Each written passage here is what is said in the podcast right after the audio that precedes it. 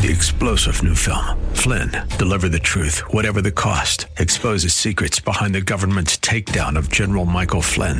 Flynn knew what the intel world had been up to. He ordered the first audit of the use of contractors. This set off alarm bells. He told the truth. He was the most dangerous person for Donald Trump to hire. They had to get rid of Flynn. Flynn, deliver the truth, whatever the cost. Available now. Watch it today. Go to salemnow.com. Salemnow.com. Today on Cornerstone Connection with Pastor Gary Hamrick. Real love is calling, listen, truth opens up your eyes. Mercy is waiting for you with every sunrise. It desires to dominate you, but Cain, you must master sin. Now, you insert that same idea in Genesis 3:16 and that's exactly what God is saying in this sense. He's saying literally, ladies, that you will have a tendency, there will be a desire to dominate your husband. You will want to rule over him. You will want to control him. But God says, in fact, in his order of structure within the family, your husband is to be over you. This is when God introduces loving leadership into the family structure here. This is Cornerstone Connection, the radio ministry of Pastor Gary Hamrick of Cornerstone Chapel in Leesburg, Virginia. Pastor Gary is teaching through the book of Genesis. Today, Pastor Gary will be explaining the roles God has established for husband and wife. Everything the Lord establishes and says is good. The devil will always try to pervert and say it's bad. Since God said man is the head of the woman, devil tempts woman to lead over man and tempts men to become complacent and lazy. Whenever you see an ordinance of God established, you can bet on the devil to try to oppose it. Just look at today's society. Children are disrespectful to parents, gay marriage is legal, and women are running the household. At the close of Pastor Gary's message today, I'll be sharing with you how you can get a copy of today's broadcast of Cornerstone Connection. Subscribe to the podcast or get in touch with us. But for now, let's join Pastor Gary for part two of today's message entitled Reverse the Curse.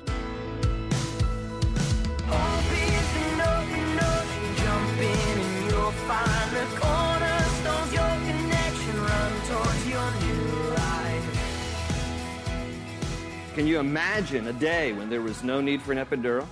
There were no contractions, no intense labor, no none of that. None of that. No, no in the moment cursing your husband because he got you into this mess. None of that. It was supposed to be originally a pain-free experience, sort of like dispensing soft serve ice cream. That's what it was supposed to be like. I came out vanilla, right? And that's, that's the way apparently it was supposed to be. Now, unfortunately, you can blame Eve for all the child pains that you have in giving birth. But it's interesting to note that the word pain is used twice in verse 16, and it's a Hebrew word that can also be translated sorrow. What it tells us is that there will not only be physical pain in childbirth, but there will also be emotional sorrow in this whole area.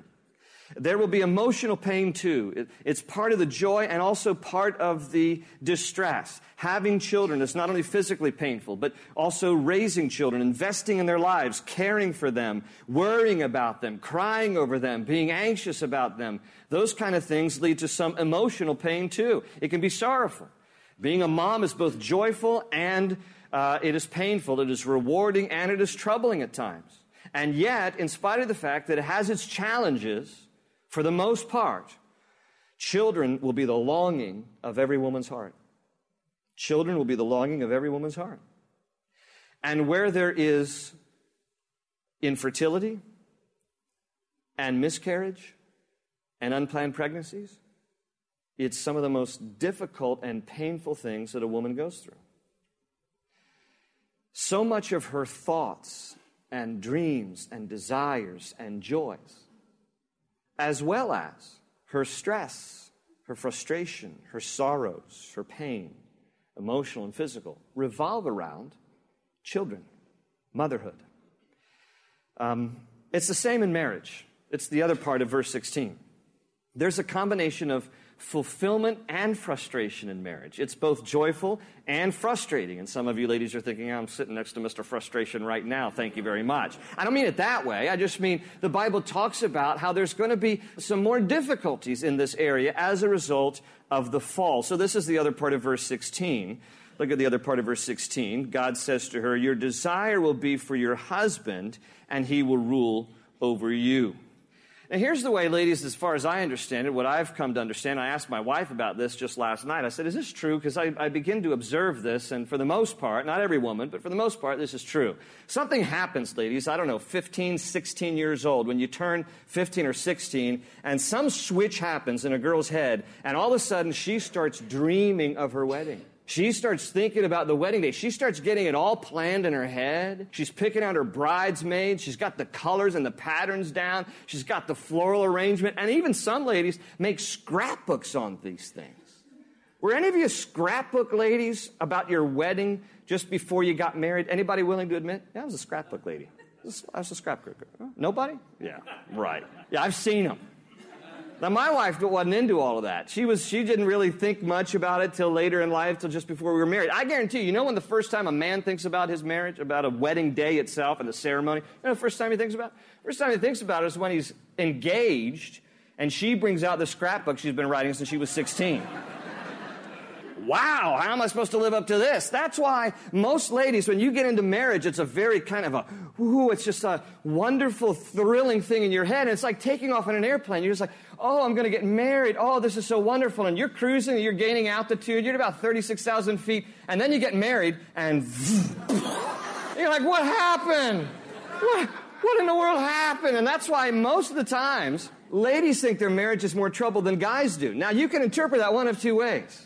Either because the guy doesn't get it, he doesn't get how messed up the marriage is, but you finally have your head together enough that you can see the truth and he just doesn't. Or it may not be always as bad as you think. That sometimes maybe this great ascent and then this crash and burn thing, you begin to think, oh no, it's not turning out the way I'd hoped. Because we can't live up to the scrapbook. That's the problem. That's the problem. There's no human being on earth who can live up to the scrapbook. But the deal is that what happens here is, yeah, I'm talking to you, aren't I? But there's going to be this, it's like motherhood and children. The issue of being a wife can also carry with it its uh, shares its times of joy and excitement and fulfillment and other times of disappointment and frustration. And notice what the Lord says to her as part of this. He says, Your desire will be for your husband, and he will rule over you. Now, the first part of that sounds really nice, doesn't it? Your desire will be for your husband, your longing will be for your husband. It's not intended to be a nice thing that God is saying here.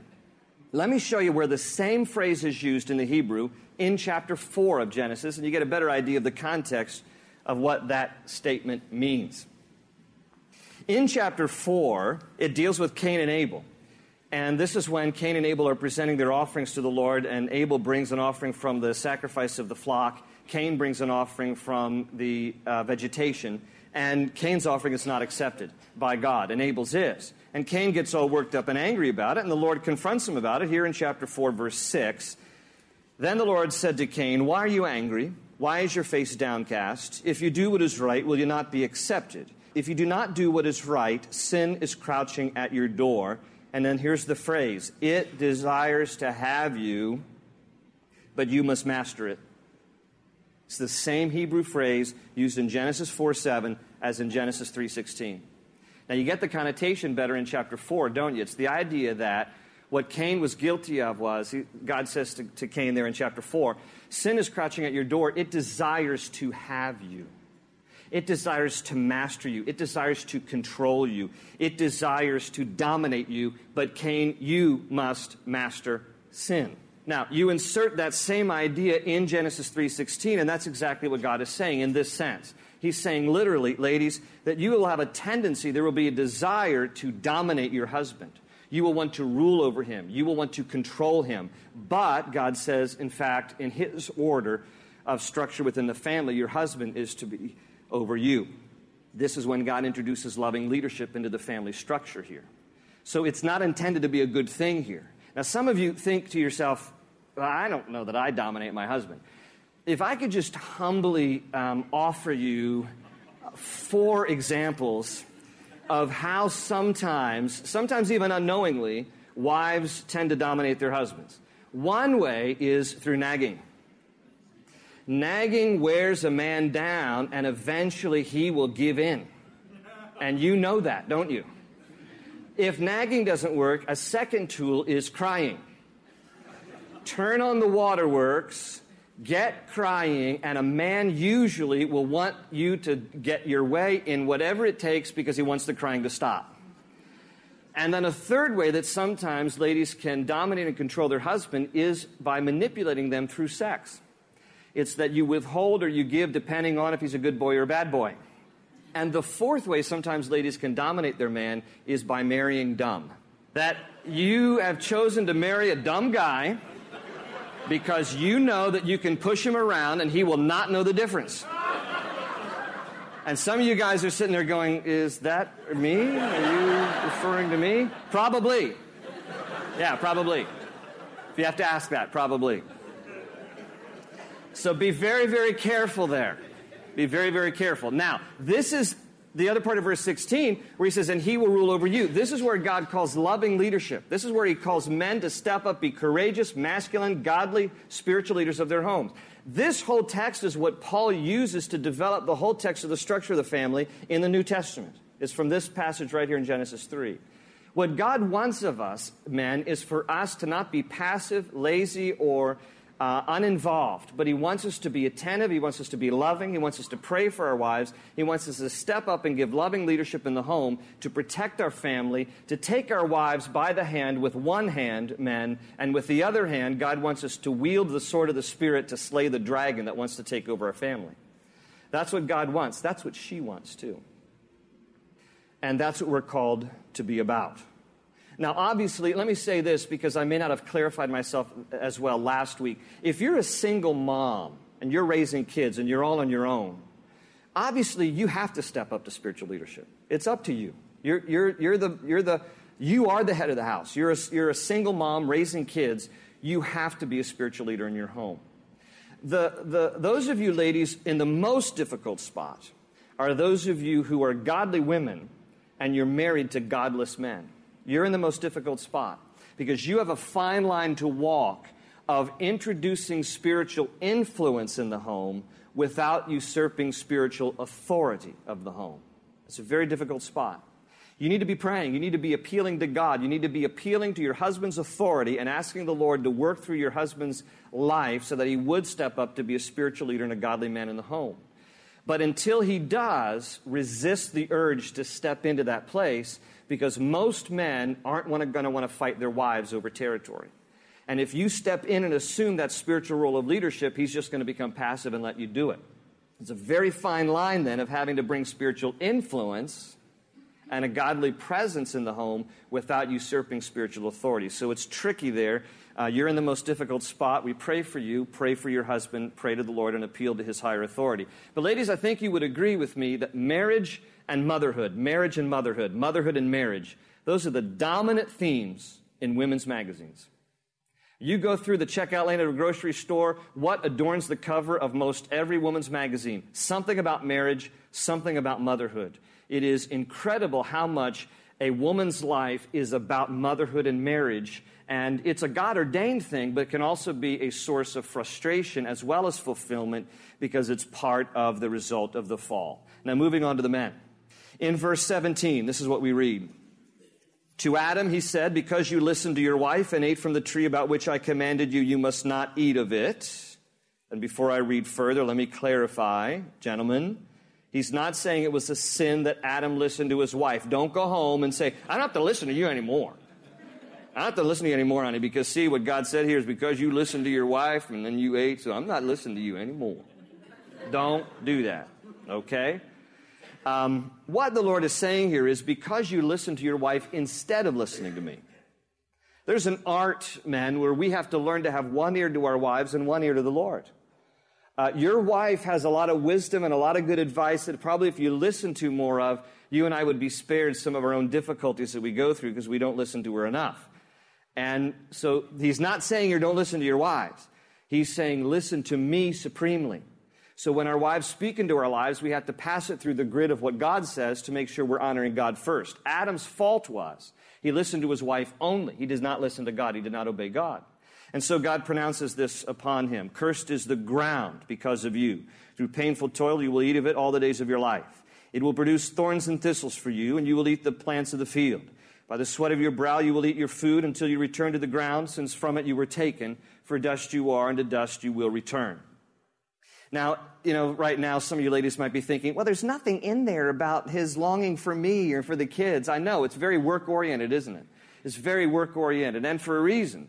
Because God made men with a desire and a capacity for productivity. This is not something new after the fall. Don't think for a moment, guys, that part of the punishment is work. Oh, that's why I have to go to work now. It's part of the fall. Thanks a lot. No, no, no. Listen up, Wall Street pro- protesters. It's good to work and it's good to be productive. Don't envy somebody else's success. Get to work yourself. Be productive. God ordained it before the fall. Take a quick glance back to chapter 2, verse 15. This is even before the fall. I want you to see how God put this into the heart of man. Chapter 2:15 The Lord God took the man and put him in the garden of Eden to work it and take care of it. Now here's the difference. Originally, work was intended to be supplemental and enjoyable. It's fulfilling, it's fun, it's, it's important, it's good, it's, it's fulfilling. The curse here, or the consequence for Adam, is that now, basically, it's the working conditions that are going to be his burden.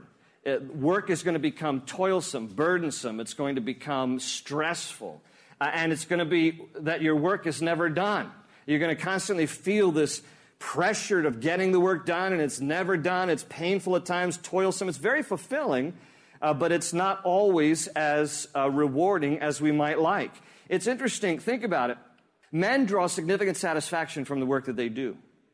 Um, it is interesting to note, and ladies, you may not necessarily understand the depth of a man's heart on this issue unless he's willing to be vulnerable and explain it to you. So let me kind of peel back the cover and let you know. When a man loses his job for whatever reason, he's laid off or he's fired or his business fails, it is terribly devastating to a man.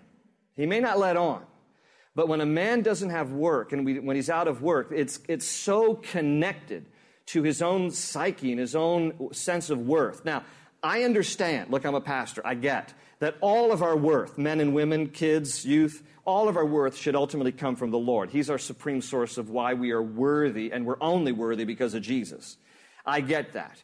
But there is some parts of our very core as men where it, it is integrated with the sense of accomplishment, purpose, and productivity. And when that isn't happening, there's a sense of loss, there's a sense of grieving, there's a sense of of, a, um, of an unworthiness. And so, ladies, I would just encourage you be sensitive to your husbands or men that you know if they're out of work. Um, it's not that it is something that is less dignifying, but it is a sense that is perceived in the heart of a man. Working, producing, providing are all part of the way a man is wired. It's interesting to note when men meet other men for the first time, what's one of the first questions that they will ask? What do you do? What do you do? When women meet women for the first time, one of the first questions they ask is, Where'd you buy that? But anyway, we don't get that, but that's okay. You don't, you don't get why we ask, What do you do? And we don't get why you ask, Where'd you buy that? That's beautiful. But anyhow, so it's tied in with a man's own identity. And here's the deal it's toilsome now. Yes, it's rewarding, but there's this other aspect to it where, okay, you're fighting rush hour traffic, and then you're spilling your coffee, and now you're late for the meeting, and now the client doesn't sign on the dotted line, and now your boss wants you to work late, so you work late, and then you rush home, and then you got bills you have to pay, and the lawn that needs to be mowed, and the dog that has to be walked, and the toilet that has to be plunged, and then you crawl into bed, you set the alarm, you do it again tomorrow, and then you die. That's the cycle. That's the way it works.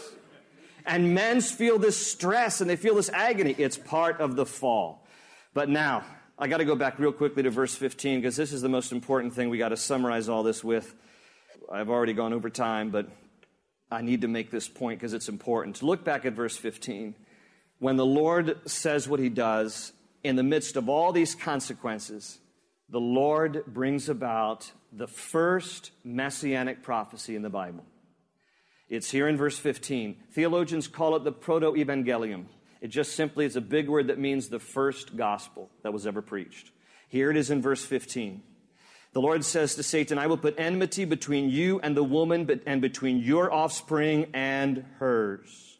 Now, if you have a pen or pencil handy, circle the word offspring, circle the word hers. Offspring and hers. It's the same Hebrew word. Both are the same Hebrew word. It's the word zera, Z E R A. It translates seed. That's what zera means, seed. God says, I'm going to put enmity between your seed, Satan, your descendants, your demonic principalities, and I'm going to put enmity between your seed and her seed. Her seed? Wait a minute. You've been to Biology 101. We know that women don't produce seed, women produce eggs, men produce seed. Is this a mistake? Not at all. What God is saying here is He's speaking forward. It's a prophetic messianic passage. It speaks to the day when Jesus Christ will be the seed of the woman. God's seed in the virgin of a young woman by the name of Mary will give birth to God in flesh. Galatians 3 tells us Paul says that he is the seed capital S of the promise. He's referring back to Genesis 3:15 and Galatians 3. He speaks of Jesus being the seed of the promise that he is the one who will, Colossians 2, when he's crucified on the cross, he will make a public spectacle of Satan and all the demonic principalities, that he will triumph over them by the cross. If you read on here in Genesis 3:15, God says, "And he will crush your head and you will strike his heel." Now, a lot of times I quote King James as supplemental. I teach from the NIV. A lot of times King James does a brilliant definition uh, or explanation that is better sometimes than NIV. In this case, King James does not do the text service. If you have a King James Bible, instead of saying he will crush your head, King James says it will crush your head. But the pronoun is masculine, singular in the Hebrew. It is best translated, he will crush your head, because it's not an it. The passage refers to he. It's Jesus. Jesus will crush the authority and dominion of Satan over mankind by the cross. It says then, and you, Satan, will strike his heel. Literally, you will bruise him. You will inflict injury on him. How so? Because Satan will incite evil men to nail Jesus to the cross. And in that sense, he will suffer. But the joke is on Satan because Isaiah says that it was God's will to crush Jesus and cause him to suffer. The whole redemptive plan was put in motion before the foundation of the earth. That Jesus on the cross would triumph over sin and death and crush the force of the enemy, having dominion over all the demonic principalities to reverse the curse of sin and death over you and me. Can I hear an amen? That's what Jesus did. Give him praise.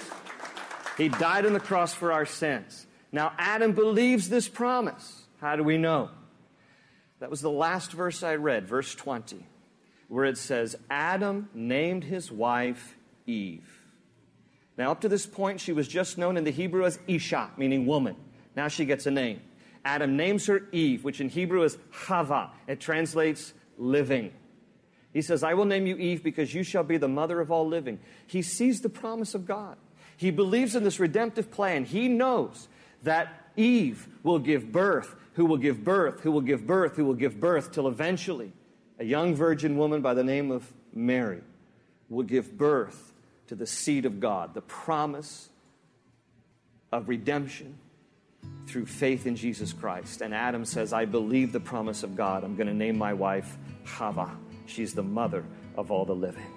And that promise to reverse the curse of sin and death, to forgive us of sins, and to offer us eternal life, is still for you and me today.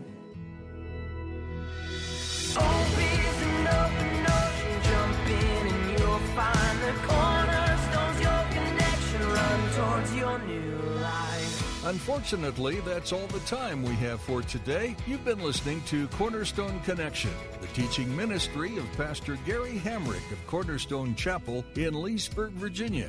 To learn more about this radio ministry, please visit our website at cornerstoneconnection.cc, where you can download today's teaching or subscribe to our podcast. At cornerstoneconnection.cc, you'll also find information about all of our ministries, links to our Facebook page, Twitter feed, and more. We can be reached via email at info at cornerstoneconnection.cc. That's info at cornerstoneconnection.cc. Or you can give us a call at 703 771 1500. That's 703 771 1500. When you contact us, please let us know how today's broadcast has blessed you.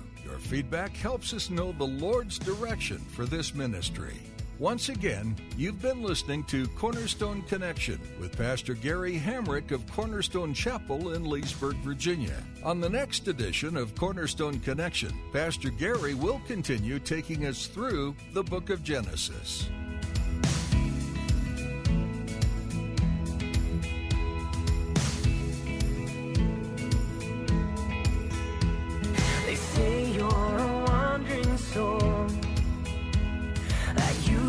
No place to go, but still you know, you're not alone.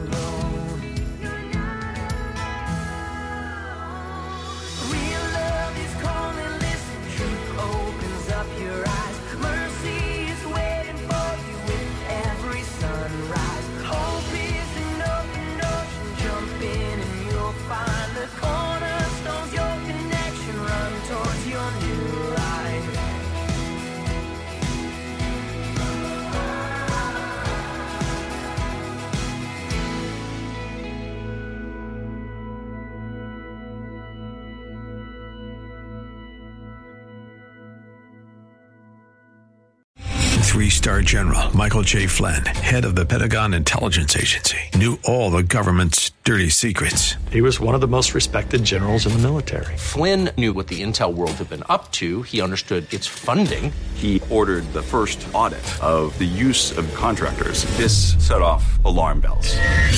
The explosive new documentary, Flynn, Deliver the Truth, Whatever the Cost, and covers the facts behind this scandal. Flynn told the truth. He was the most dangerous person for Donald Trump to hire. I find out the worst enemy that I'm going to face in my life is right here in America. They took my assessment and they wanted me to change it. And I was like, I'm not changing it. They had to get rid of Flynn. With in depth interviews, archival footage, and never before seen personal records of the man behind the headlines. I just felt like I was drowning. Flynn, Deliver the Truth, Whatever the Cost. Available now. Watch it today. Go to salemnow.com. Salemnow.com.